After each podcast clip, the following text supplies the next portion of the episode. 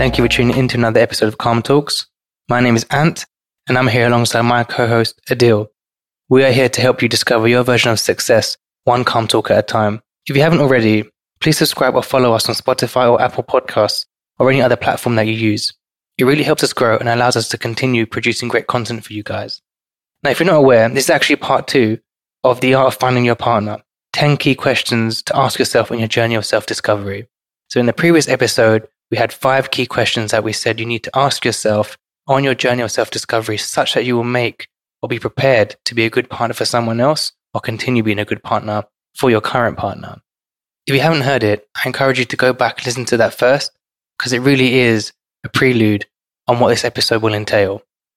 By starting from where we left off on last episode, Adil, you were mentioning about your relationship with your mother and how that was one of the pain points for you growing up and how you've taken the time to reflect on it. And really, what this means is if you're a woman, what's your relationship like with your father? And if you're a man, what's your relationship like with your mother? And secondly, what we mean is what is your relationship like with members of the opposite sex? So, for example, if you're a man, what's your relationship like with women? And if you're a woman, what's your relationship like with men? So, Adil, I'll allow you to break that down for us. Now, this is one of the fundamental questions which actually Sigmund Freud actually asked many, many years ago as the father of psychology. I learned this as a kid about how there is an, an Oedipus complex and an Electra complex. Oedipus complex being applicable to boys and Electra complex being applicable to young girls. And the idea is that every boy is effectively looking for the traits of what their mother have in their partner in the future. And conversely, girls are looking for the traits of what their father have in their partner in a, in a pretty kind of weird way. Like girls that kind of have that attraction towards their fathers, and boys have their attraction towards mothers. It is considered slightly controversial because it's a hard one to digest. But I think that it's been long documented about the importance of the relationship that any young boy or girl has with their parents, particularly the ones that are of the opposite sex. So it starts from a young age because they are your first example of what a marriage looks like, what a love story looks like, what a parent looks like. So those start setting sort of the standard for you uh, as to what you seek in the future. Or in some cases, if you've had maybe not the best parents, about what you would want to avoid in the future. Yeah, agreed. And I think this, whether it's controversial or not, I think there's still probably some element of truth there ultimately, if your mother cared for you in a certain way, she fed you, clothed you, coddled you when you were young, when you were crying, this is the way you learnt how to receive affection. So it's the way you want to receive it in your adult life. So I think there is some elements of truth, you know, regardless whether it's controversial or not. I think there's some there's some logical conclusions which can be drawn from your parental figure. And then in addition to that, just thinking about even your relationship with friends of the opposite sex. And me growing up in a very conservative country like Pakistan, which is very religious, in Pakistan, social dynamics is fairly reserved and assume that male and female friendships are not really a thing. It's different for schools where it's kind of westernized in Pakistan, like westernized school in Pakistan, I should say. But actually, growing up, we were taught about certain barriers that you have in, in keeping a distance with the opposite sex. Yeah, I'd say if in London, it's actually quite different, especially in my experience. Um, having friends of the opposite sex is, is commonplace. It's a very respectful, generally, I'd say growing up in London is quite respectful for people of different backgrounds, cultures, religions, and of course their, their sex, right? So having a friend of the opposite sex is commonplace. It's not really thought of as anything more than just being a friendship. So there's obviously cultural elements going in here. But the key question that you have to ask yourself in your own journey of self discovery is what is my relationship like with my parents? What is my relationship like with the opposite sex? So, for example, do I have that good relationship with my mother if I'm a man? What does it look like? Do I understand the love that they gave me? Maybe I'm looking for something similar or something different. Similarly, if you're a girl with your father, and with the, the opposite sex, the friendships of the opposite sex. Can I have friends that are women if I'm a man? Is it because I see them, you know, have see their human value and it's more than just, it's not just a sexual thing. Or maybe, you know, culturally, I just don't see that because that's how I grew up and it's implicit in the way I, I was raised. These are key questions that you need to ask yourself. Only once you know the answers to them things yourself are you able to understand what you're looking for in the person that you're with. You don't want this to become a pain point in your relationship going forward. If, for example, you believe that when men and women can be genuine friends, but your partner maybe is from, say, a background like yours, Adil, maybe you just don't get it or don't believe in, if you will, as much because of the cultural difference, that will become a pain point in your relationship. And this is actually a commonplace pain point in many relationships. So it's very important for you to understand what your position is in understanding the relationship with the opposite sex. In any relationship, you're basically setting a set of rules with each other. There's some which we're all agreeing on about being respectful, being kind to each other, being loyal to each other. You basically want to know about this aspect as well. So if there are any boundaries that you want to share with the other person, you must be aware of them first. But going back to the kind of the relationship with your parents, whether it's nature or nurture, it is something that is being set from a young age, which does end up being a big part of your development or any any child's development from that young age. And I think what that leads us on to is question number seven, which is to ask yourself, what type of dependency am I in a relationship? The fact of the matter is that at, at a young age, when you were a child, if your parents really coddled you, they provided you with your needs, but also your wants and kind of gave you all the love and attention every time you cried. You're going to create a codependency in your relationship. And when it comes to these dependencies in relationships, I know there's several types. And I know this is a topic that you've studied in the past. Could you elaborate on what those three types of dependencies are? Yeah, so generally there's three types of dependency that are commonplace known. And if for listeners, I'll just describe them very quickly. There's people that are codependent, independent, and interdependent. So they will mean something slightly different, but you sort of alluded to what codependency means. To be more accurate regarding the what it means, codependency is really when one person in a relationship gives more than the other. They are effectively codependent on that love. Whereas someone that's independent is somebody that doesn't require any dependence on anybody else. They're effectively very self sufficient. Interdependent is a relationship whereby each person in that relationship is equally, fairly dependent on one another. They both understand where they should and shouldn't be relying on each other or being dependent on each other. And that's commonly referred to as the healthy type of dependency, interdependency. And I think to your point, you really need to understand what kind of dependency you are in a relationship because if you are somebody that is codependent, it may be overbearing for the other person in that relationship. Equally, if you're independent, you may be evasive. You may be not present for your partner in their relationship because you're so focused on yourself and you're so able to provide for yourself. So you really need to sit back and understand where you are on this sliding scale of dependency. And ultimately, now you're aware of it, how do you reach the levels of being interdependent so that you two together form a healthy bond. Uh, if I'm being completely honest, like these types of dynamics in a relationship, I'm only familiar with them at a high level. So anyone who's listening in, how could they go about figuring out their own dependency? When you're in a relationship, you have to ask yourself how you behave in that relationship regarding the responsibilities that you put on your partner and responsibilities that you expect your partner to put on you. So, for example, would you expect your partner to attend to all of your emotional needs, regardless of the situation, regardless of what's going on. That could be a big sign of somebody that's being quite codependent. Whereas if you're somebody and you don't want your partner to understand your feelings or understand your needs at all, because you can just get on with it and sort it out yourself, perhaps you're really independent. Whereas someone that's interdependent is able to say, hey, you know what? I need you to step in for this reason, makes me feel this way, or because it will make me feel good or whatever the reason is, you're able to explain why you have that dependency, where it comes from, why you need it, why you like it, etc. And that person's able to reciprocate it back to you so that they're able to provide you that dependency. I think what happens to a lot of people when they're in relationship is that if they get caught up in their emotions and their conflicts, they haven't resolved those past traumas, they could end up lashing out on their partner. And that kind of segues into the eighth question that any person should be asking themselves is to really ask yourself if you take any personal responsibility in life and if you hold yourself accountable. When it comes to any type of relationship, you want to be a person who has integrity, who can raise their hand and say when they were wrong. You can you have the humility to apologize and fix any wrongs that you've done and move on. The fact of the matter is, no relationship is perfect. You're not perfect. No human being is. You all have your flaws and you're going to make mistakes.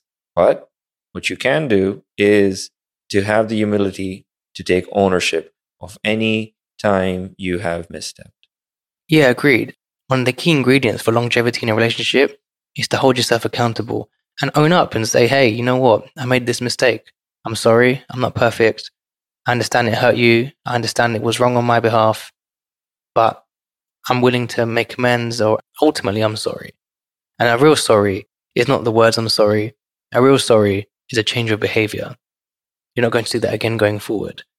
So, a real responsibility to own up to your mistakes and be accountable for how you've made mistakes or how you have made other people or the other person in the relationship feel is truly a superpower in a relationship. So, if you're listening right now, think to yourself when something goes wrong at work, is your reaction to blame the other person or is it to actually stand up and say, you know what, I messed up?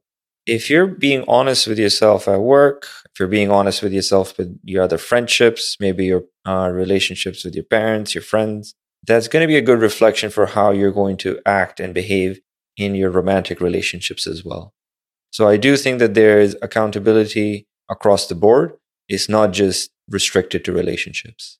Now, once you've taken responsibility of your own life, now you have earned and warranted to create a wish list for yourself of what you're seeking for in another person.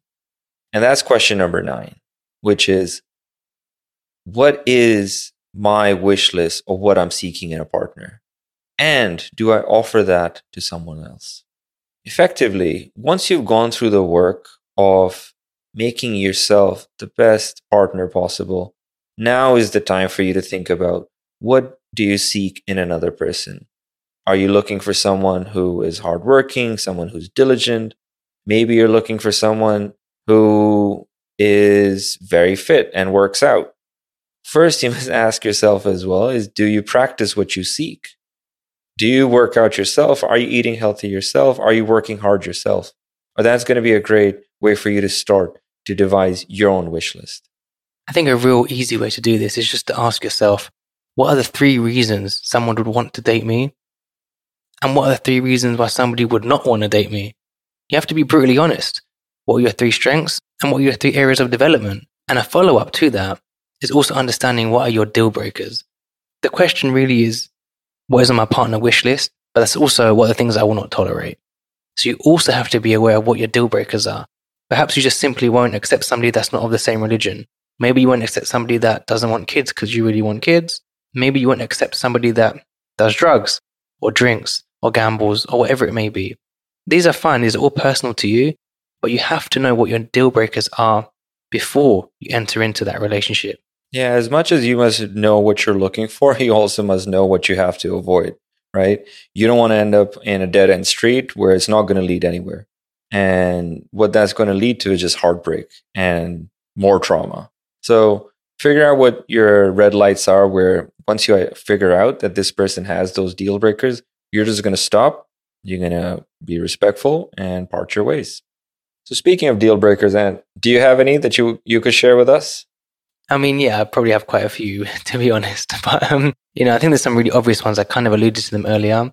A person that wouldn't like to be with somebody that is into into drugs or drinks excessively, gambling, things like that. But also, you know, something that maybe a bit of an extension of that, to be honest, is there somebody that's addicted to social media? Just being really candid with you, I don't find that attractive. I find that it's oftentimes quite a limiting mindset that it puts you in. Not for everybody, of course, but for me personally, I see a lot of people that are limited by social media and are seeking that social validation. So it's not necessarily a deal breaker, but it's something that makes me think twice. I'll ask you the same question back. Yeah, those are all great ones, by the way. I probably agree with all of them. Just about, I would say another one for me is like cigarettes because I grew up where my father was smoking cigarettes a lot. Like that's something just I've just avoided all my life. I've had a few cigarette or two when I've been out drinking, sure, but I've never like had a habit of smoking cigarettes. So that's like a big deal breaker for me personally. And another one that I can think about is just also if the person does not get along with my mother. Like that's a pretty big deal breaker for me. Like you have to be able to get along with my mom and my family. And I'm not saying they have to be besties, but they just have to act, at least be fond of each other. I think that's another one. I think that's a fantastic one. And I echo that as well. Somebody that doesn't get with my family, you know, it's going to cause such a divide. Ultimately, no deal can be made if you don't get on with my family. Now, there are going to be certain deal breakers that you want to know about yourself. And you may also have a list of three reasons that a person would date you. You may have this idea about what those are. But what's really important is what others will say about you. And that's question number 10, which is one of the toughest ones. As important as it is that what you would say about yourself, what would your partner say about you? Agreed. And I think this question really does demonstrate where you are on your journey of self discovery if you're able to truly say, my partners would say X, Y, and Z about me, you've really taken the time to understand the impact you had on their life, both positive and negative, and you're able to express that back out into the world and to a new partner that may enter your life. In other words, you're able to be really candid and say, This is who I am, the good and the bad. This is what other people would say about me who've been with me. And you know, I'm just being my most vulnerable version of myself by telling you that. A part of the art in finding the right partner is for you to look at your past experiences and how you've done in your past relationships. So that's a great way for you to gauge where you are in your journey to your point. So I think that's a question that everyone should ask themselves. I actually asked myself this question as we were preparing for this episode. And that's a tough one, right? I think because it's what we view as a relationship as unfolding. The purpose of this question is for you to have a bit of self reflection from the eyes of your previous partners. So you can empathize with their experience and how they viewed the relationship and how you treated them. I would also argue that thinking about this question probably will bring out the best of you in the next relationship that you're going to have. If you start dating another person and whether that lasts forever or it lasts for a day, if you think about the fact that I want to leave the most positive impression possible, you will conduct yourself in that manner. It also allows you to identify where some of your weaknesses or development areas are or were in your previous relationship. If your previous partner were to say things that are maybe not so desirable about you, that's just a reason for you to improve. Just a reason for you to reflect and say, you know what? I need to take this piece of feedback that I think they would give me and use it to develop me into a better version of myself for the next person that I'm with. I think one of the worst things I've heard when I'm dating, and, and if I ask another person about their past relationships, and all the blame is on them, all the blame is on the on their partners. Like they did nothing wrong, and it was all about them. And it's interesting because it actually tells me a lot about how they're recalling their relationship from their own perspective. But I think it's it's prudent to actually look back and think about it from the other person's lens. Agreed. I actually really echo that as well. If you were to be on a date and ask the person about their previous partners, and they were to say, "Oh, they were the problem. They had these issues. They had that issue," then that really demonstrates that that person that you are now in front of hasn't taken the time to understand themselves, where they inflicted pain points in that relationship they're just putting the blame on somebody else. And ultimately, that's not somebody you want to be for a future partner. You want to be somebody that's accountable, like we mentioned in question eight. So you really need to understand what your previous partners will say about you so you can reflect that back into a positive version of yourself going forward. So let's wrap up this episode. We have spent the past two episodes showing you the art of finding a partner. On today's episode, we picked up where we left off on episode 20. And that was with question number six, which is to ask yourself, what is my relationship with the opposite sex? Whether you're a woman or a man, think about your relationship with those of the opposite sex, whether that's in terms of friendship or with your parents as well. That can certainly shape how you will be treating your partners in your relationships as well. As much as the relationship with the opposite sex will have an impact in your relationship, that will also affect your dependency style in a relationship. Ask yourself, what type of dependency do you reflect in the relationships that you've had? Are you an independent person? Are you interdependent? Or are you codependent?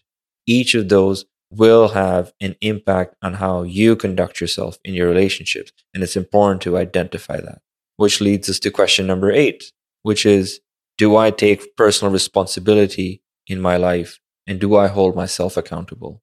Part of self reflection and a part of your journey of self discovery requires you to take an onus for your life and how you are going about your relationships. Are you someone who keeps yourself accountable, not only in your relationships, but all facets of life? After this process of self reflection, we'll move on to question number nine, which is to ask yourself, what is on my partner wish list? And more importantly, do I offer those wish list items to someone else? Ask yourself, what are three reasons a person would date you? And why would they not date you? What are your deal breakers? There's no one size fits all. What's important is that you know what that list entails for you so you can communicate that to the other person and also find the right partner for you. And lastly, question number 10, which is one of the most difficult ones, is to ask yourself, what would my prior partners say about me? We may have a bias towards saying positive things about the relationship or painting ourselves as the best version in our past relationships. It's imperative for you to actually think about what your partners would say and empathize with their experience and what they saw from their lens and their shoes.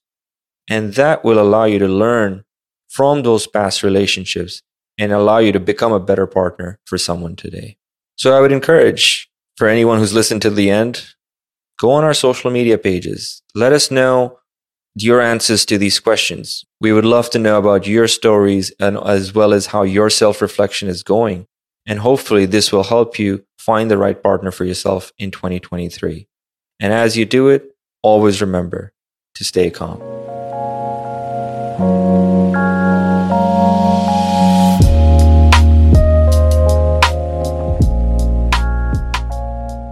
Thank you for listening to another episode of Calm Talks. And just as a reminder, if you like what you heard, don't forget to subscribe and leave a review. You can also find us on Instagram at Calm Talks and join our mailing list by visiting our website at calmtalks.com. And as always, stay calm.